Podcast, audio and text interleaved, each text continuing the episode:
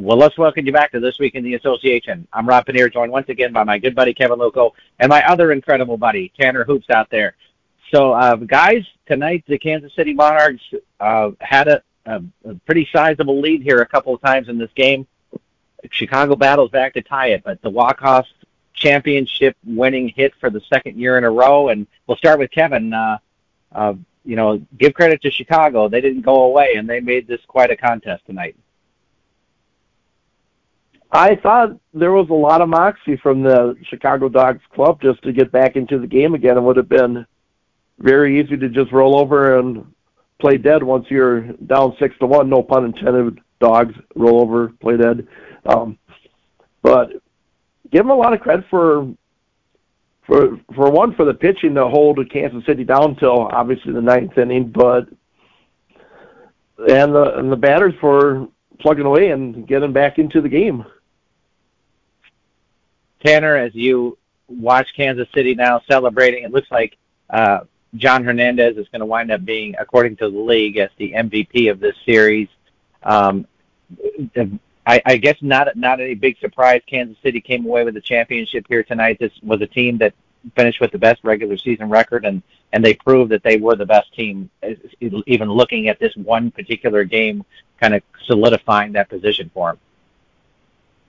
Yeah, I mean, you got to tip your cap to Kansas City. You know, this is nothing new for them. Their second title in three years, and you know they uh, they always just seem to build a winner down there. So, uh, first and foremost, congratulations to those guys down there, the ownership, management, and uh, they've they've uh, they've really earned this thing. You know, they uh, not quite from start to finish, but for most of the year, they uh, just sat above everybody else in terms of uh, win loss record, and you know they've got playmakers, they've got dogs up and down that lineup, and uh, I tell you what, they uh, they were just the best team over the course of a hundred game season, and uh, they ultimately are the team that wins the title. So, you know, uh, they're uh, they're a group that you know earned it. They've uh, they've certainly put together a championship caliber team, and uh, happy for them, happy for their fans. Well, let's Both look at tonight's game here. let's look at tonight's game here for a little bit. So. Uh, it's a, a start between what we expected Miller Hogan versus Stephen Lacey. Both pitchers go through the first inning unscathed, but Kansas City able to get on the board in the second. Uh, it starts out with a, a Micker Adolfo single. Two batters later, Taylor Snyder singles, advancing Adolfo to second. Jacob Robson then singles, or uh, doubles, excuse me, into left center field. A nice throw to the plate, guns down Snyder, but uh, Adolfo able to score. And um, I, Kansas City had a, a looked like they were going to roll and just take over this game early, Kevin. They did, and they're a team that it's all about momentum with them. If they if they get a couple guys on, it just seems like it, it just piles on, and they just they're very good at just turning like a couple hits into a big inning, and they did with uh, with the big inning to start the game. LJ Hatch follows with a base hit that brings home Jacob Robson. That brings up o- Odubel Herrera, who singled into center field. Tanner, just I, I'm not exactly sure what center fielder for Chicago was doing at that particular point. The ball bounced right in front of him, uh, Nick Heath, and then he just I guess he took some what kind of weird hop or, or curve to it or whatever, and that allowed another Kansas City run to score. And you know, it's those costly errors. Uh, that get magnified during this championship time that really make a difference in a game. Yeah, you know, and that was one of the biggest question marks for me that I had uh, going into this series because both teams, you know, if there was a, a weakness uh, that was, you know, uh, maybe jumped out at you a little bit, would be uh, some defensive miscues. You know, I think Kansas City led the league in errors during the regular season. Chicago was up there; they had their issues stealing the ball, and um, you know, I, I think, uh, like you said, you, you know, everything's magnified once you get to this stage in the season, and uh, ultimately for Chicago, um, that you know was a big reason why Kansas City was able to do it in four, get the job done in their home field at night. Last night, Kevin, we talked about the fact that uh, Chicago got those three runs early, and Kansas City just kept fighting back. Well, Chicago came back with a run in the top of the third, to make this a, a, a two-run game at that point, and took advantage of a couple of miscues on the part of the Monarchs to do that. And as Tanner was talking about, Kansas City was prone to make some mistakes, and and uh, we're going to talk more about that later on in this uh, um, talking about this game. But um, yeah, I, you kind of had a feeling when Chicago responded that they weren't out of this game at, at all. They were, and I think sometimes too when we look at games, I know personally I do. I don't know about everybody else that's li- listening to this pod. When you see a lead like six two, I don't know why. Maybe it's just me. It's the same amount of runs, but it just seems like six two is a lot more insurmountable than four to nothing. It's the same amount of runs, but I just think that it looked like it was just going to be too tough of a hill for the dogs to climb. But obviously, you know, the dogs are pros and they they got the assignment and just kept plugging away at the lead and eventually was able to knot it up. Kansas City comes back with three runs in the bottom half of the inning, a single and a walk. Walks killed this Chicago team all series long. That was the end for Stephen Lacey. Brian Warzak came in. Um, he got the first out of the inning, but an, a single and an error, another error by a Chicago uh, outfielder allowed Chris Herrmann to score. Following that was Taylor, Taylor Snyder, who had a single that drove home John Hernandez, and Brian O'Grady came home on a, a, a wild pitch. Um, and, and it's, I mean, I was kind of watching this, uh, Tanner, and just thinking, man, uh, Chicago was just self-inflicting on themselves in this in this contest. It looked like. Yeah, and they really didn't have any room for error. You know, there wasn't a whole lot of uh, margin for error the way that Miller Hogan was pitching. You know, Chicago was a team that, you know, to win in a hostile environment, you know, it's a must-win. Kansas City's got a little bit of breathing room. You know, they have a, a game five in their back pocket should they need it. Uh, but Chicago didn't have that luxury, and they just seemed to play a little bit too tight. You know, they had a, a few too many errors that ultimately, at this stage in a close game like this, uh, good teams are going to take advantage, and, uh, and Kansas City did, and that's why they're uh, hoisting the trophy tonight. Miller Hogan was breezing uh, through five, Kevin, but it, it things quickly turned against him. I mean, uh, out of a 1-0 pitch to Peyton Eales, he winds up singling. Nick Heath then turns on an an 0-2 pitch and winds up tripling to the gap there to drive home Eales.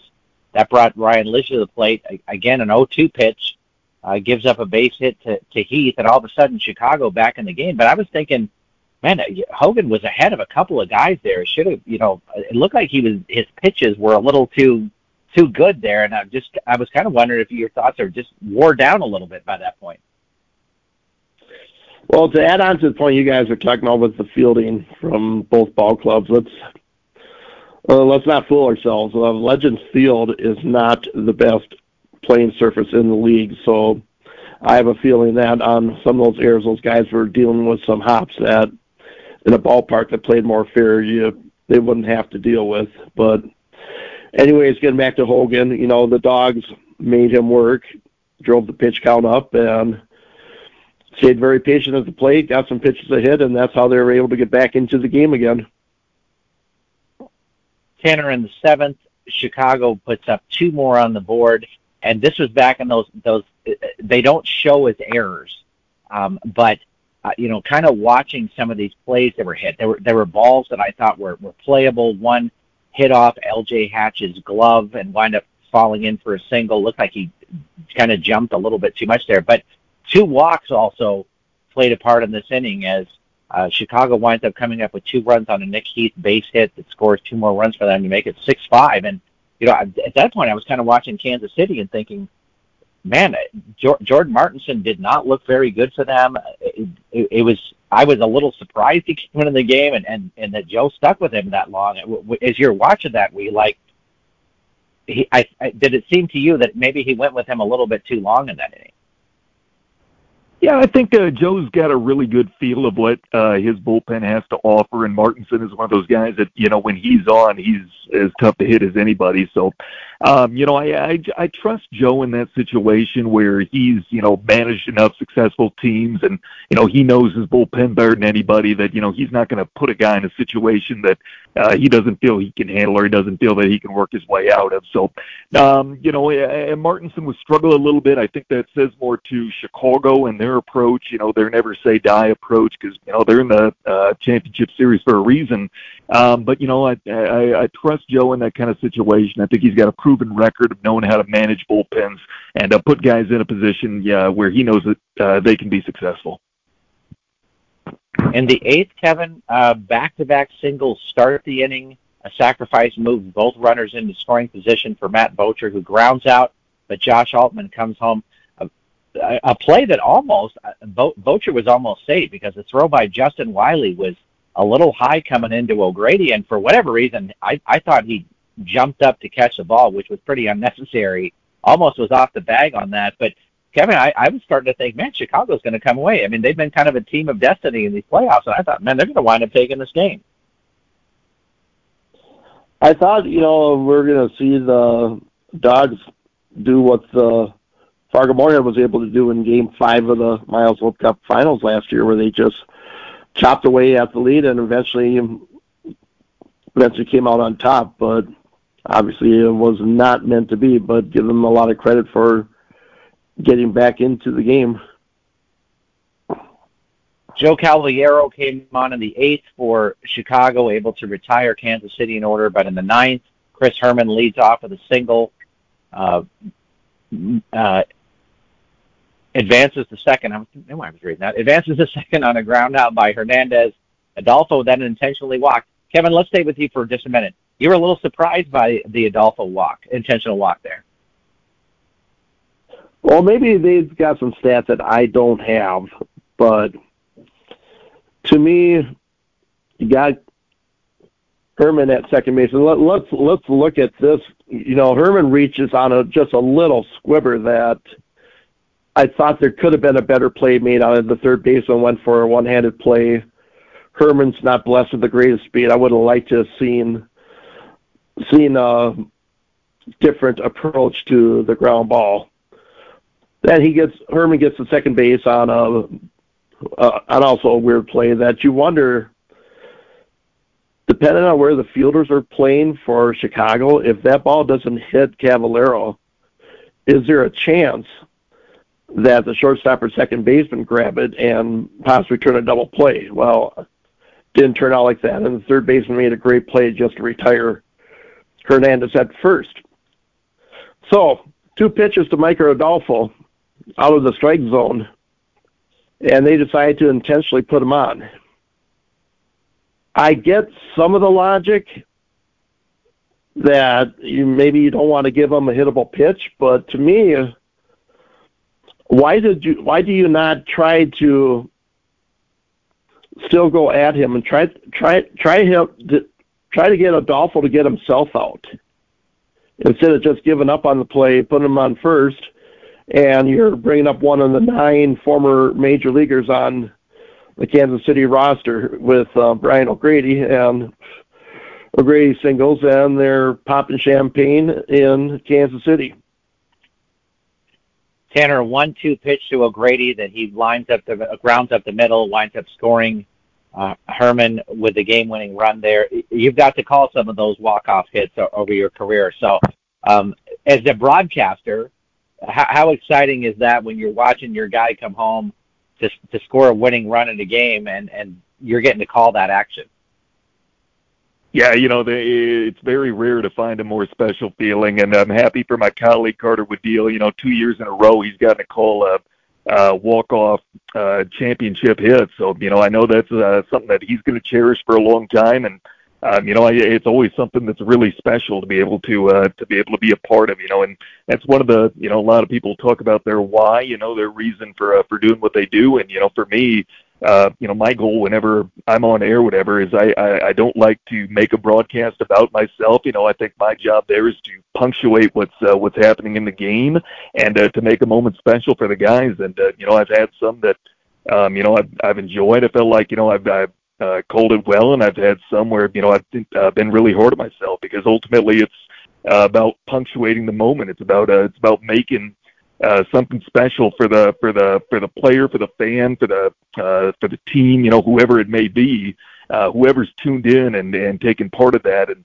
you know, uh, looking back on that as part of history, uh, that's something special. So no, it, it's uh, it's a really cool moment. It's something that, like you said, I've been blessed to uh, been able to do a few times, uh, especially over the course of this 2023 season, and uh, know hopefully there's a championship walk off call sometime in my future. Tanner, so, let me, let me ask you this, Tanner. Oh, go ahead. Go ahead.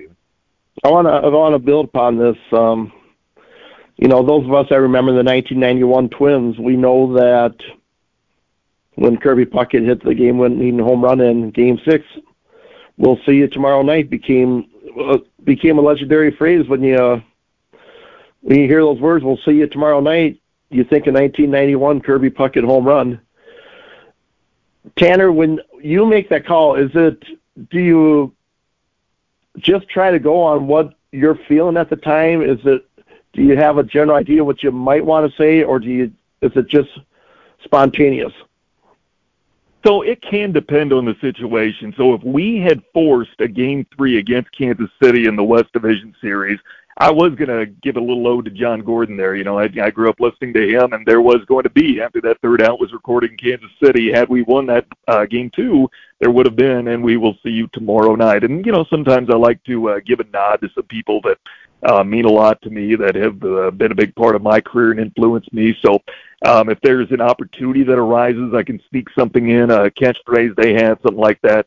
I'll take the opportunity to do it. But I think uh, most often the the best uh, calls of anything, whether it's a walk off or whatever it may be, is spontaneous. You know, I do believe in being prepared. You know, having things. Um, um, you know, is sorted out ahead of time, maybe an idea of where you want to go with something. You know, you always kind of got that going in the back of your mind. But I, I do think that it's best when it's spontaneous. You know, I think you can tell if you you can really listen in. Some people got a fine ear for something that's overly prepared, uh, that's stock, or you know, or something that's spontaneous and uh, that's fun, that's emotional. So, um, you know, I like to go into it with the mindset of, yeah, a few different things could happen. There could be a few different possibilities with this play. Uh, how am I going to uh, to react to each one? So, what I like to do, and you know, it's a trick that um, you know, I've always just, you know, tried to do before a game is, you know, I sit in the booth and I look out at the field and I visualize um, like a ground ball going into right field. You know, how am I going to call that? You know, and it, I, I can just picture Jordan Barth in the batter's box, and he singles to right, and I'm calling that in my head. Or uh, Jabari Henry hits a towering sac fly to deep left field. You know, and I, I'm letting a lot of these scenarios play out in my head, just calling it, uh, you know, uh, in my head before uh, game begins. You know, and that's just one of those things that um, I like to do to try to stay sharp. But I think the more uh, of a vision that you have, uh, can help you be both spontaneous and uh, prepared when you're when you're in a high leverage call. Well, let me come back to this, um, Tanner. It, it wasn't surprising, I guess, that Joe Cavaliero came on for a second inning just because he, you know he had pitched two inning scenarios in, in games this season, but I I think if you're a, if you're a fan kind of watching this, you think, well, why doesn't Brian Schlitter come out here right now? That that's your closer, ninth inning. You need to get some more outs here to get to a tenth so that you can try to win this game. And I wonder if the struggles of Schlitter impacted Butch Hobson. And he thought, I, I can't count on this guy to get out, so I got to go with my reliever for a second inning. Yeah, I think that's absolutely what happened. You know, Schlitter is one of those guys that you know we had mentioned on the pod Sunday. Uh, if Chicago was going to win this series. They were going to need Brian Schlitter to be his dominant regular season self, and it was a, a situation where you know I've got the series on the line. Uh, maybe it's not that I don't necessarily trust this guy, but I need him for a, a potential winner take all game five, and maybe I, he's playing the matchup a little bit. Uh, Cavallero, I mean, he's not a bad option to have out there. I know there's a lot of teams that would uh, kill for a guy like that. He was, you know, among the league leader, if not the, in uh, regular season appearances. And you know, he's a guy that's come on in many a high leverage situation before, and he's been uh, really good, passed the test more often than not. And it's uh, just one of those things where a guy makes a better play. You know, uh, he's a great arm, a great guy to have in a situation like that. I think it just speaks more to Kansas City and uh, uh, Brian O'Grady and what have you uh, coming up in a situation like that and making a play. Kevin, neither bullpen looked particularly great in this, series. A lot of late inning runs we were seeing both of, but Kansas City's bullpen was just seemed to be a, just a little bit better, and that looked like that was the difference in the series. It was, and you just wonder how much did that extra inning game on Saturday night would just wear down both teams' bullpens, where neither were all that overwhelming the rest of the series. Yeah, I kind of wonder if the series was won in that game one. You know, I mean, it was like the the the tire destiny of that because so many relievers were used, and it completely changed everything about what Chicago was going to do because they were intending to go with Brian Warsek in game two. They couldn't do that because he wound up having to relieve in that contest to give them a couple innings out there. And, you know, if you watch that, Kevin, it just seemed like Chicago was completely out of sync after that in terms of what they want to do, even though they got to the guys they wanted for games three and four, but their bullpen was kind of a, you know, a, a trial by error after that. Well, how many times have we talked about in series or even in just during the season alone that sometimes you can win the next night's game the night before. And I just think Chicago had to empty out the tank a lot more than than the Kansas City had to in order to win that game one. Obviously, you needed to do it. I mean, what there's there is no other option, but I think you make a good point there because I think the rest of the series we just Chicago's pitching staff just seemed a little bit out of sync. Well, let's get your guys' thoughts. John Hernandez named by the league as the uh, MVP of the championship series. Tanner, do, do you wind up agreeing with that? Well, you know, uh, he's a fantastic player. He's a guy who elevates in the limelight. You know, and the the brighter the lights, the better he seems to play, and he has some pretty darn impactful hits. So I don't want to take anything away from him. I don't think that he isn't deserving, um, but I, I do think that if I had a vote, I would have given it to Taylor Snyder. I think he has, is just a little more consistent, just had a little more oomph throughout the series. Um, but you know, I, I think there's certainly a case to be made for uh, for Hernandez. You know, he's a he's a quality player, and um, it's it's not an undeserved honor. You know, the that he's uh, getting that award. But I think there's a really good case for Snyder, and he's the guy I probably would have voted for. How about you, Kevin? What what are your thoughts on that? I agree. I thought Snyder was the guy that was consistent in all four games of the series, where Hernandez was kind of up and down the during the the same time. So, you know, good for Jan Hernandez. I, I I'm not going to sugarcoat it, guys. I'm wondering what's going on. We reported about it earlier in the season with Hernandez got indicted for for getting, I believe, um, COVID nineteen relief that he should not have gotten.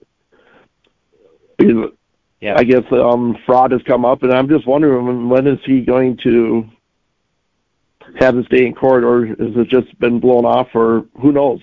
But, anyways, you know, I hope he enjoys his MVP award. Yeah, I, I was kind of leaning towards Snyder myself. I mean, the stats are great. If you wanted to talk about the entire playoffs, okay, I guess Hernandez's batting average wasn't as good, but you know, 10 runs scored and 11 RBI in eight games. That's that's pretty good, you know. So, it, but championship series, you know, it just seemed that Snyder was constantly getting on base in situations that really got got Kansas City going. So, I think I'd be leaning that way as well. Uh, let's talk about uh, Chicago. Man, if you a very tough loss, impressive performance by the team, but but Kevin, I think you walk away you're a, a Dogs player thinking to yourself, man, you know, a defense really hurt us and walks really killed us in this series, and um, there's going to be a lot of question marks. I think this team is going to be a lot of questions this team's going to be asking themselves over the next few months. There could be, um, but I think this may also provide some motivation for some guys to come back just with the feeling that there's going to be unfinished business. And this four game series loss could prove to be motivation for Chicago to make a run at the, at a championship again. You know, you and I saw it in 2018 when St. Paul came up short in a four game series of Kansas City that it was motivation for the next year to to get the job done, and they did end up doing it. So I wouldn't be surprised if, yeah, there's going to be questions about how this series played out, but there's also going to be motivation for next season. Tanner, you know, we we see a team, you know, sort of builds themselves over four or five years to reach the pinnacle of reaching the championship, and I feel like these dogs have gotten one step closer to that mark every year over the since 2021. Um, do, do you see 2024 as the, as the season? Obviously, with no rosters or anything in place, but kind of looking at 2024, do you see that as maybe the next step that they wind up being the team that winds up starting out as a favorite? That's certainly the logical step. You know, they really have been a team that you know, ever since their inception back in 18, they have consistently uh, gotten better. You know, and that's what you want to see is a year-to-year improvement and progress. And um, you know, you can't progress a whole lot farther than uh, getting to a championship and winning it in 2024. So, yeah, a lot of it's going to depend on the roster, who comes back, what have you. But, you know, I think they have a clear vision of what they want to build over in Chicago. I think the front office knows where they want to take the team. And, um, you know, Butch, uh, you know, he's he's a guy that, you know, he's getting up there in years, what have you. He's seasoned, but hey, he's still he's still got it, as he proved uh, this year, you know, uh, managing from afar in a lot of instances and um, you know, he just he's a good baseball man, knows how to hit the right buttons and get the most out of his guys, uh, whether he's in person or not. So, you know, Chicago's going to be a team that I think you feel really good about. You know, we can do our way too early power rankings, what have you, and probably put them at the top. And uh, I tell you, it's it's uh, going to be interesting to me to see what the roster makeup uh, looks like not just you know how many of these guys are back, but do they address some of those issues they had this year with the defense?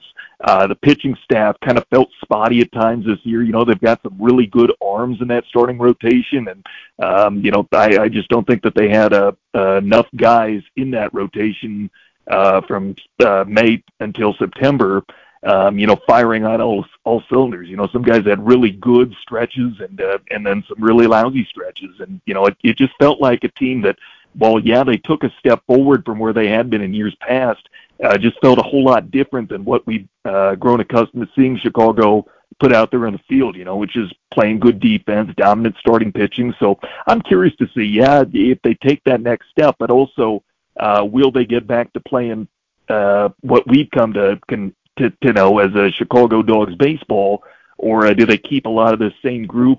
And uh, and if so, what steps forward did they make? Yeah, Kevin, I think one guy who really comes back, I think, comes back for with Chicago next year, and with just an unbelievable focus for next year, has got to be Josh Altman. He had a monster year and just did not do very much in the playoffs for the club. No, no runs driven in for the guy who was tied for the league lead in RBI during the regular season. No home runs for the guy who was tied for second in the league in home runs. I, I believe he's coming back on fire with flames spewing out of his, his ears and eyes next year. Yeah, you have to imagine he's coming back. He's from Illinois, so you know it's um a guy that's living nearby. Why why would you not come back if you want to play independent baseball? You know, you've got. I'm going to tell you guys right now. I'm going to be constructing a blog. You know, in theory, Kansas City and Chicago should be in the finals every year. When you look at it, when you got players that want to play in this league. Guys that have lived in bigger cities don't want to go live up in Sioux City or Fargo. They want to play in the bigger cities. There is also a bigger base of players when you get around bigger cities like Kansas City and Chicago. There's those two teams should be in the finals every year. They should be able to have the pick of the litter what I'm going to construct is I think it's going to be since it's coming from me, the league will never consider it because well, my opinion doesn't mean squat to anybody outside of our little circle. I think there should be a system for where teams it would be instead of having a salary cap, it's a point system.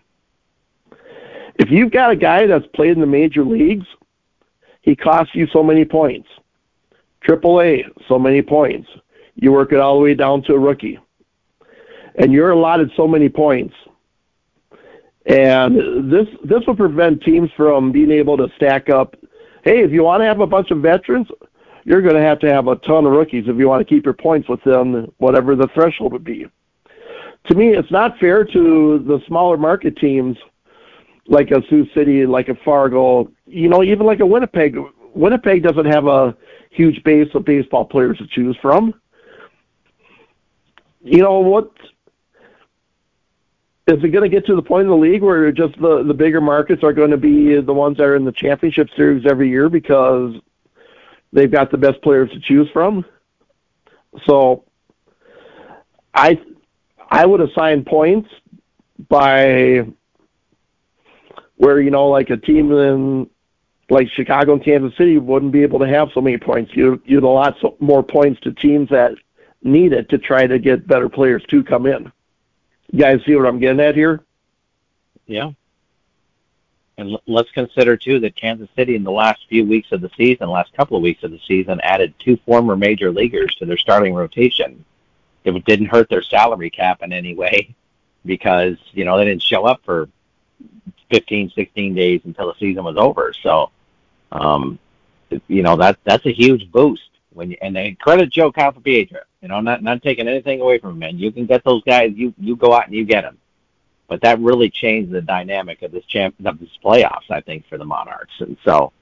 Um, I'm I'm totally with you with what you're talking about here. So I will say I want to throw out here quickly that uh, uh, for Chicago fans out there, I tip my cap to this Dogs team because as I am continuously reminding myself. I had this team finishing in last in the East Division this year, and they battled to get to all the way to the championship series. So, um, very tough East Division, and, and I said from the start it could have been anybody one through six. I wouldn't have been surprised by that at all. So I tip my cap to these dogs and, and say I'm glad I was wrong. I'm glad you guys had quite the year, and I know you guys will be looking forward to me picking you last again next year. So you'll just see that as some kind of omen. Um, let's talk about a couple of other notes here real quick. So today, uh, out here at this week in the Association of Minor League Sports Report, we had co-manager of the year as Steve Montgomery from the Sioux City Explorers and Tanner Hoops uh, guy there for the Sioux Falls Canaries and Mike Meyer were selected as the manager of the year. Uh, either one of these guys, it wouldn't have been easy to go with and, and, and see. It just so happened the way the voting came out for us that um, they want to be tied. But Tanner, starting with Mike Meyer, you got to watch Mike the last couple of years and, and the job that he's done. Went with a different philosophy this year with the team, and it really worked well for him. Yeah, you know, it was really cool to watch him kind of work with the guys. You know, when you get that title as a manager, I mean, you truly are managing everything. It's not just about uh, filling out a lineup card, but it's you know managing the human element of the game and you know who you bring in, uh, what guys you know are a good fit in your clubhouse, what have you, and uh, just seeing the moves that Mike made this year. You know, we we parted ways with uh, some some players throughout the year. The roster really fluctuated. Some guys that were uh, talented, they were contributors, but they just they weren't a good fit culture wise. And um, you know, those are a lot of moves that you know I, I think you got to give Mike credit for. That um, you know, he, a lot of managers would be afraid to pull the trigger in that situation, and uh, you know, Mike was never afraid to make the hard decision um, you know, and I, I tell you what, he was really, really good in just about every situation when he's, you know, dealing with the human element um, as far as baseball goes. And, you know, he, he's a guy that's always going to put the player, the pitcher, whoever it may be, he's going to put them first more than anything. And, you know, he just, he really cares about his guys. The guys know that. They, uh, they respond to that. So, um, being able to watch him from a little bit closer of a lens in the public, and uh, being able to see the buttons that he pushed and the way that he was able to get the most out of his guys, uh, that was really cool. And for me, it was more than deserving that uh, that he earned the honor. Kevin, uh, we both got to enjoy watching Steve and Mike manage for man seven. What are we at? Nine years for Steve in Sioux City, and and seven, I believe, for Mike in in Sioux Falls. And uh, two guys that we like a lot. Have personally been on the show a bunch of times here, but well deserving of the honor this year, I would say. No doubt, and just you know, imagine what either one of those managers would be able to do with a roster where you'd have four, nine former major leaguers on it. That's what you know these guys and what they have to do in the markets they're in. These guys are prime examples of guys that are working through on a tremendous handicap just from the market that they're in. And you know, I I thought they both just did an incredible job of getting as much as they could out of their ball clubs this season, and I'm glad they both were recognized by us. I also wanted to mention uh, the league named John West as the from Kansas City as the clubhouse manager. Is that what it is? Clubhouse Manager of the Year, I believe that is the award that John got. Great guy, first of all. John West, fantastic guy. I didn't know that there was an award for a Clubhouse Manager of the Year, so I guess I learned something kind of new there. But the unsung hero guy, you know, because a lot of times we don't really talk about the guy making sure all the stuff's being done right to even get on the field in the first place. And uh, John West, we, we've got to talk to a bunch of times, Kevin, a guy we really like. Somewhere out there, probably in some Mixlr archives, is a interview that Dan Vaughn did with with John West last season. And I tell you guys, just what he has to go through in an average day is just unbelievable what he gets accomplished with that ball club and just how much he means to that Monarchs team. And, uh, you know, not only being clubhouse manager and doing all those duties, but then he's also first base coach and working with the team on the field. I mean, that's you're you got one guy that's filling two major roles on that team. So I'm glad that he got the accolades from the league today. Yeah, guys, Tanner, tell us about. I'd like to. Yeah, yeah. yeah go ahead, please. I, I've got a great relationship with John, and it all started. I love this story going back to last year.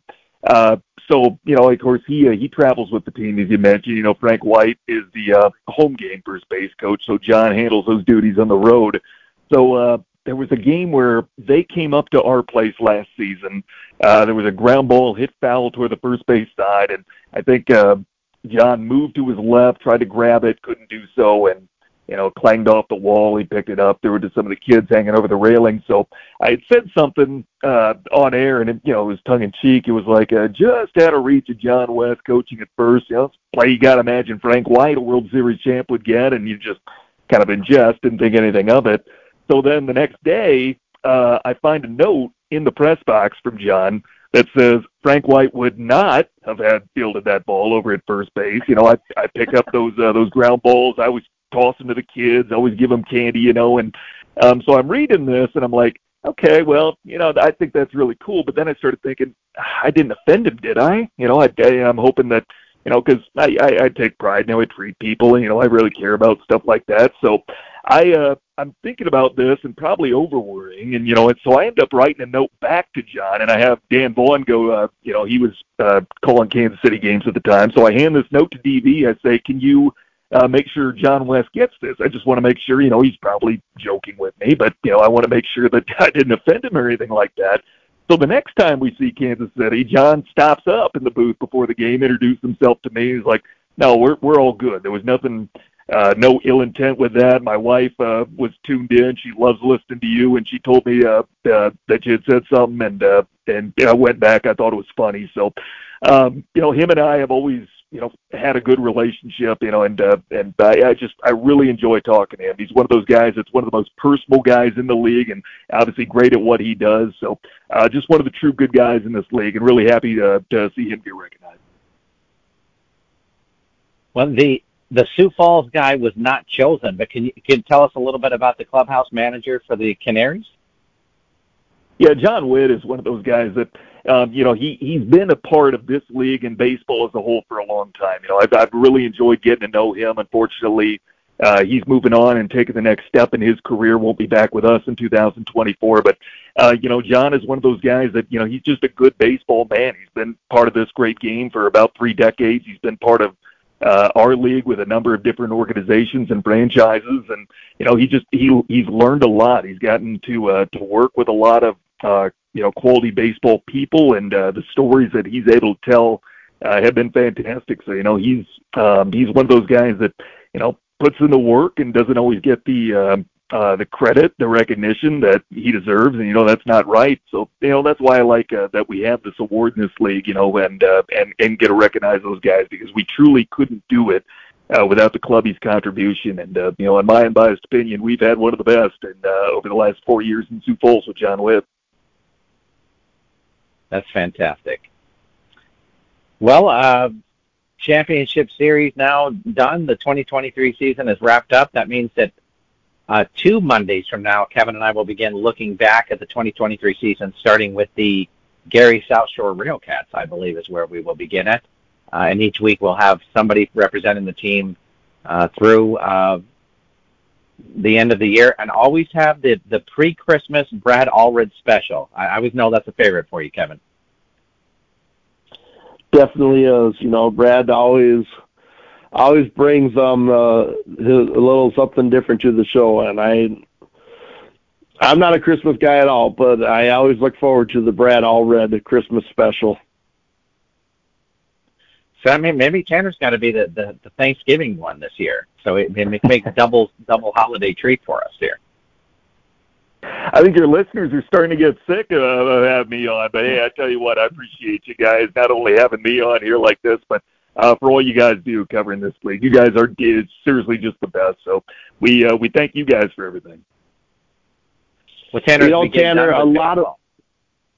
Go ahead. I, I want to say, you know, a lot, a lot of a lot of the broadcasters in the league, and rightfully so, once their teams are eliminated, they they turn it off. They go on to the next thing, and I want to thank you for taking your time to come on. I know how busy you are. You've got a lot of sticks in the fire with the University of Minnesota sports, but I want to thank you for taking time to come on with us and just adding your expertise to our postseason shows throughout the last few weeks here. And you know, um, as much as I appreciate what you're doing here, I also appreciate the friendship you and I have built up in the last couple of years, and I I just cherish that friendship. So, thank you, Tanner, for what you did for us the last couple of weeks here. Hey, and thank you for uh, pretending it's expertise, but uh, your friendship uh, means the world to me as well. And uh, I, hey, it'll be uh, less than a month from now. You and I will be meeting up over at 3M at Mariucci. We'll find a way to get you that cousin Eddie bobblehead. All right, sounds good. Well, well, Tanner, tell it before we close out here. Tell us what, what what's Tanner Hoops going to be doing now.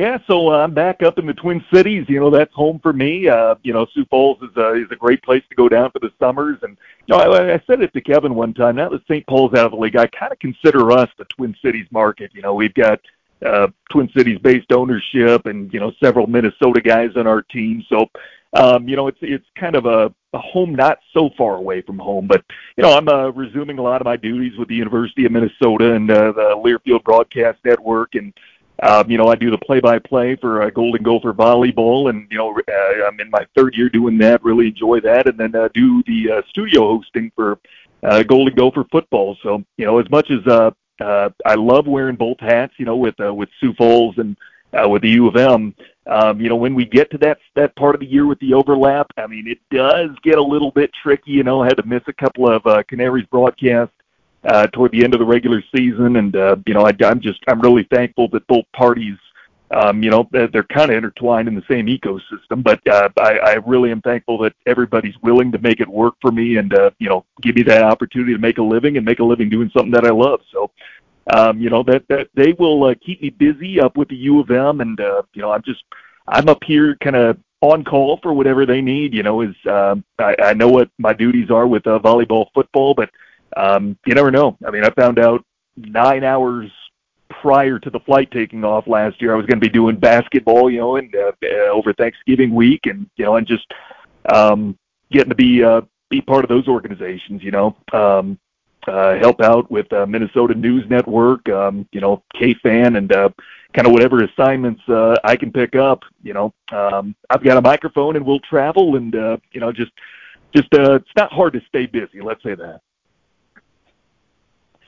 Well, that's fantastic. So for Tanner Hoops and Kevin Luckow, I am Rob Pannier. We will see you next Monday on This Week in the Association.